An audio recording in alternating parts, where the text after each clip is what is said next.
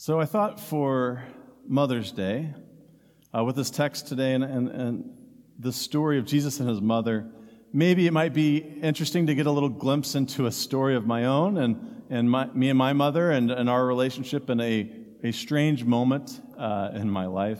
Um, something that's interesting about our family is I feel like we didn't have people over to our house a lot growing up. I, I never really was hosting my friends. Uh, it feels like I don't know if I can count my friends showing up at my house. Uh, but we went over to their house all the time, and that was just a fact of life.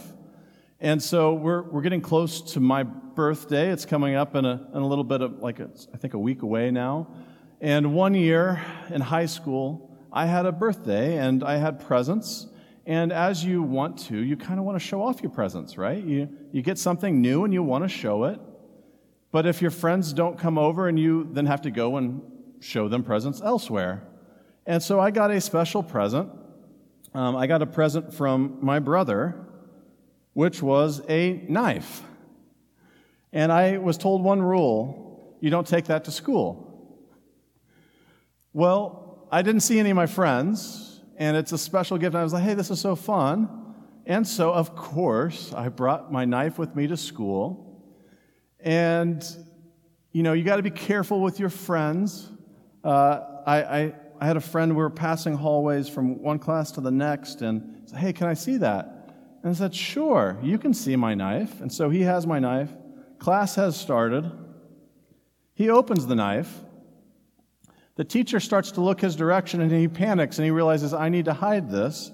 And he doesn't realize how to close one of these knives, and he can't do it. So you press the button and you can close it, which would have been great information to have. Uh, so he got caught with my knife.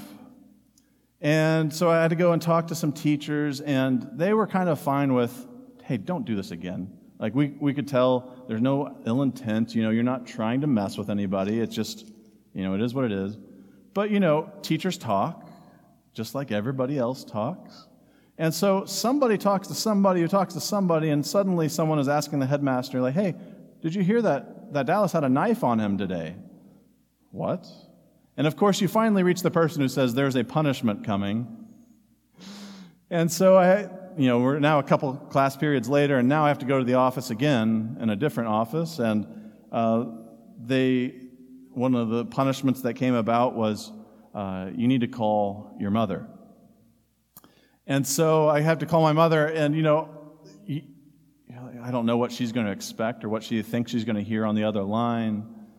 Hey, brought the knife to school.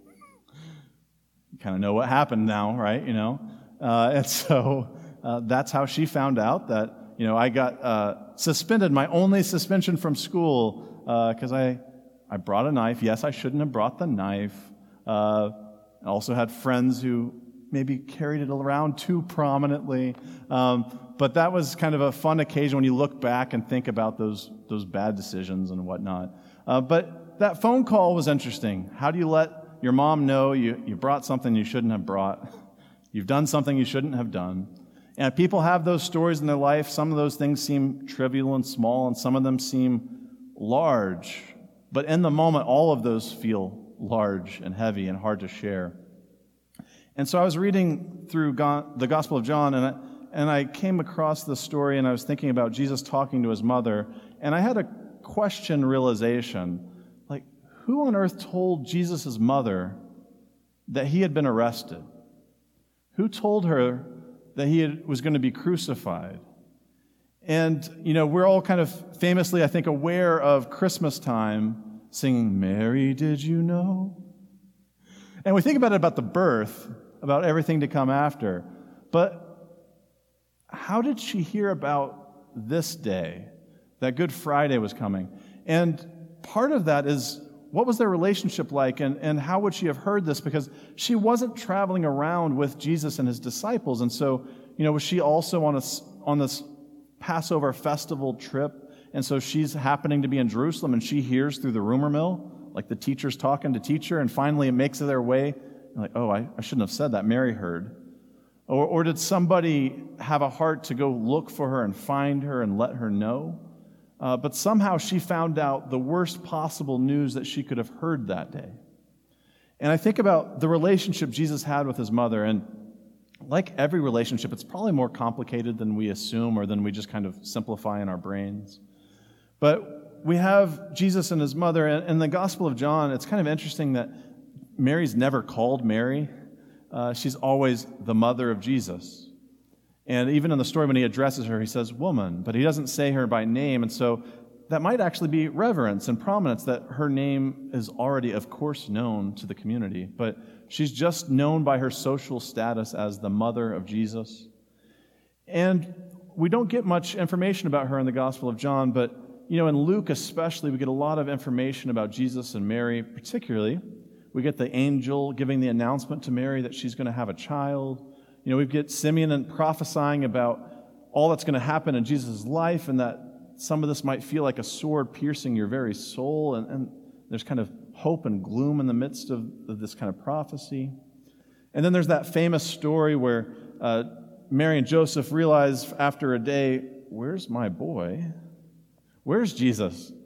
And he's out in the temple and he's saying, Hey, well, shouldn't you know I'm, I'm, at, I'm at my father's house?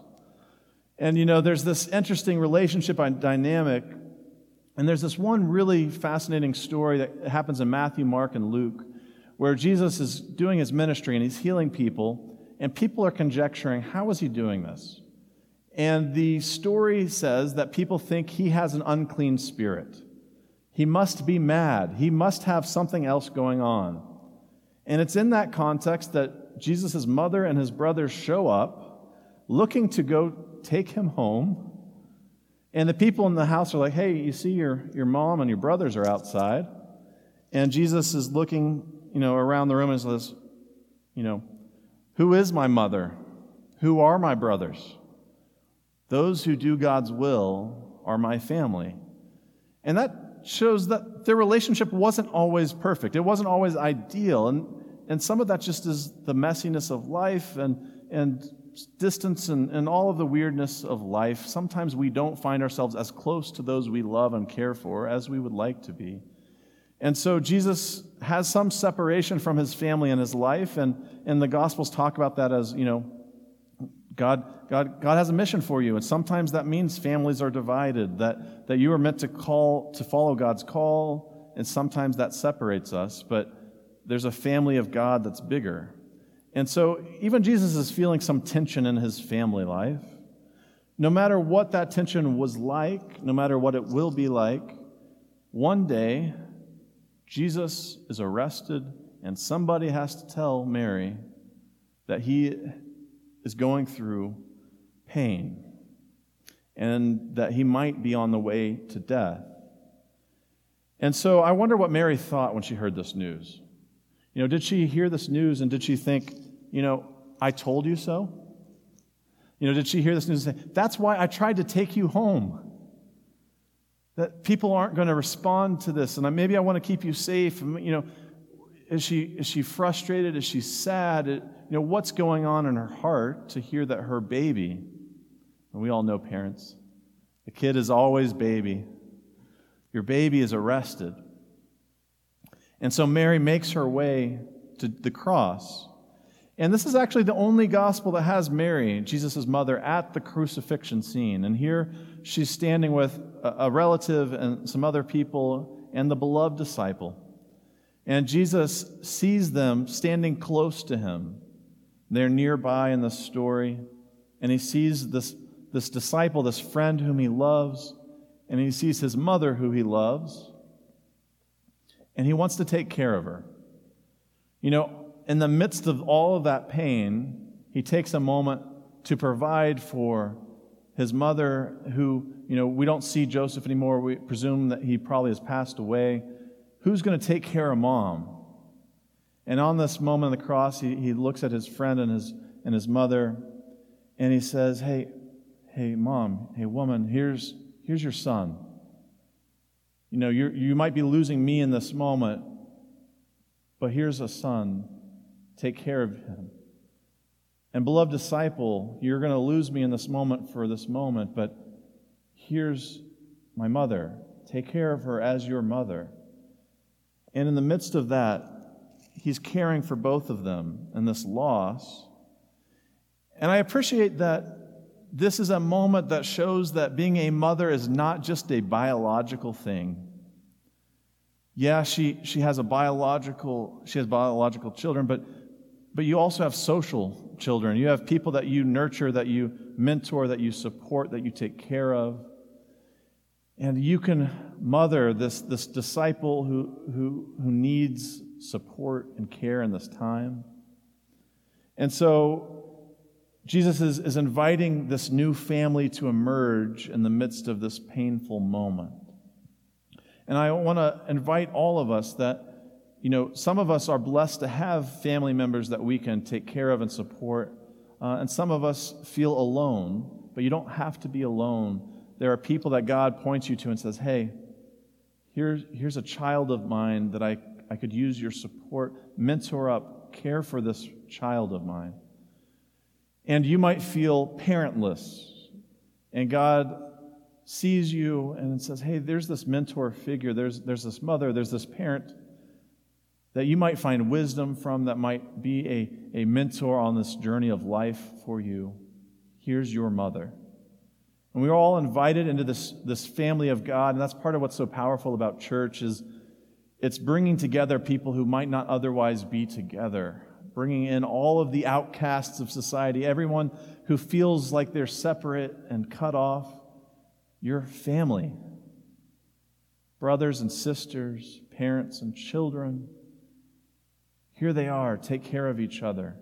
Love one another. And in this scene, Mary learns how to let go, how to submit to kind of, I don't understand what's going on, this is painful, but I'm not going to control the situation, and I can't control the situation. And what I think super powerful about this story is the Gospel of John has Mary show up two times.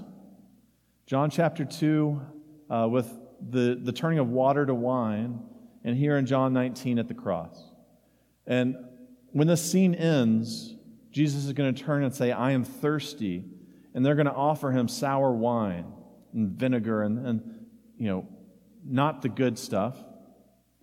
And in John 2, Jesus takes the water situation and makes the good wine. Hey, why'd you leave the best stuff for last? And in that John 2 scene, you have Mary walking around, kind of like, hey, Jesus, we could use some help here.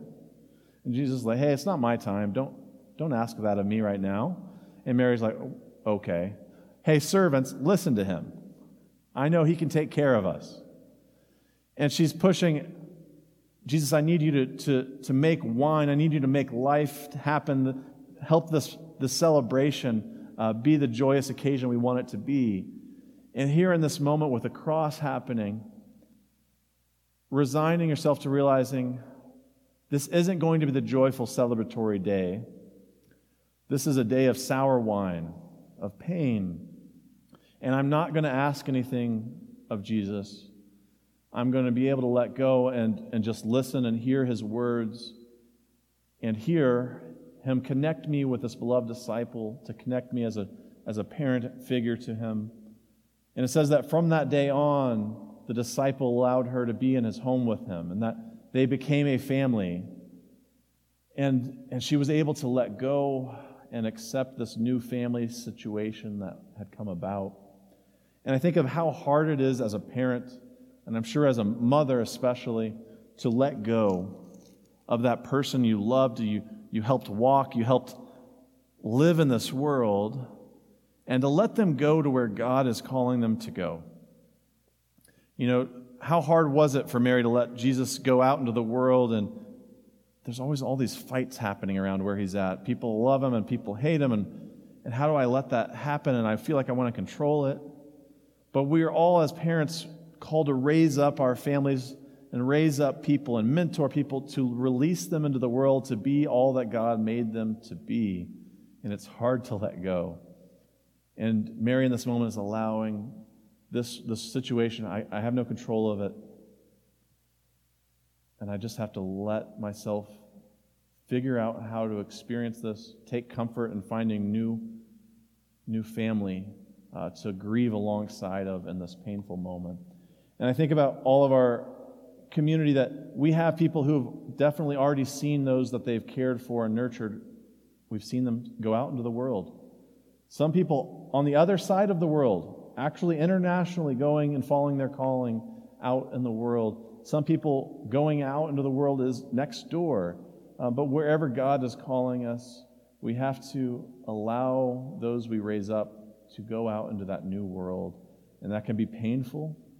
But we hope that there's an Easter Sunday on the horizon, whatever the pain of letting go is, that eventually there's a sunrise that there's life, that there's excitement. I don't know how we got to that celebration day, but look, life is happening. The end isn't happening. There's still hope. There's life on the horizon. And just as Mary had to go through those dark days with hope and faith and trust that God would bring about newness of life for her child, so we all, as we let go as in our parenting life, and especially for all mothers, uh, whether that's biological or social. You raise people up to let them go and trust that God has a future and a path for them and will bring them to a celebratory, hopeful Easter day, hopefully soon. You know, it might not be three days, it might not be three years, but our longing and our hope is for that day where the resurrection hope brings all of us back together. All broken lives, all all separation that still exists, that we might all return back to one another. And so on this Mother's Day, I hope uh, that you feel God's presence in your midst, that if you are longing for relationships and for presence that is not around, especially in a quarantine life, I hope that you can just sit with God and say, you know, God, let this, let this day eventually pass and let there be hope and Easter presence soon. Uh, but may you, may you be able to rest in God's presence in that in between, between now and then. May you look around you, looking for that person near the cross. May you find somebody to raise up. There's always a new day to look for someone to mentor, to take care of, to support. Uh, may you have watchful eyes for who you might uh, raise up or connect to someone else. And may you like the beloved disciple, respond faithfully when you are invited uh, into those relationships and offer, you know, welcome people into your life, welcome them into your homes. Uh, obviously, in quarantine life, that looks a little different. Uh, but welcome them into your life where you're going to care for them, nurture them, pray for them, support them. And may we all be a part of God's building of a wider family, a family that brings in all people that are cut off from one another. And may we, in the midst of whatever pain, be brought together with a hope that there's another day, another life, another Easter day coming. So, would you join me in prayer? God, we, we thank you for the life that you have given us, for the life that gives us strength and energy. Lord, some of us are tired. I know, I'm sure that there are some mothers out there who are tired. Lord, we ask for energy, for courage, for strength uh, to say yes to your will, um, to show up, to be present to those that you invite into our lives. We ask that you would give us uh, the, the courage and hope that we can let go and, and not have to try to control things, but, but say yes to whatever your will might be in our life. And Lord, I, I just want to um, say a, a thank you to the, the mothers, the fathers, the brothers, you know, the families that have brought us to this moment. And especially on this day, to those who have, who have mothered all of us, uh, our mothers, whether biologically or socially. Lord, thank you for bringing those people into our lives. Help us to better say thank you, to better acknowledge our, our gratitude and our support, and help us to realize how much that has mattered in our lives so we might say yes to you as we, as we uh, mentor and raise up the next generation. Lord, we thank you and we praise you, and it's in Jesus' name that we pray. Amen.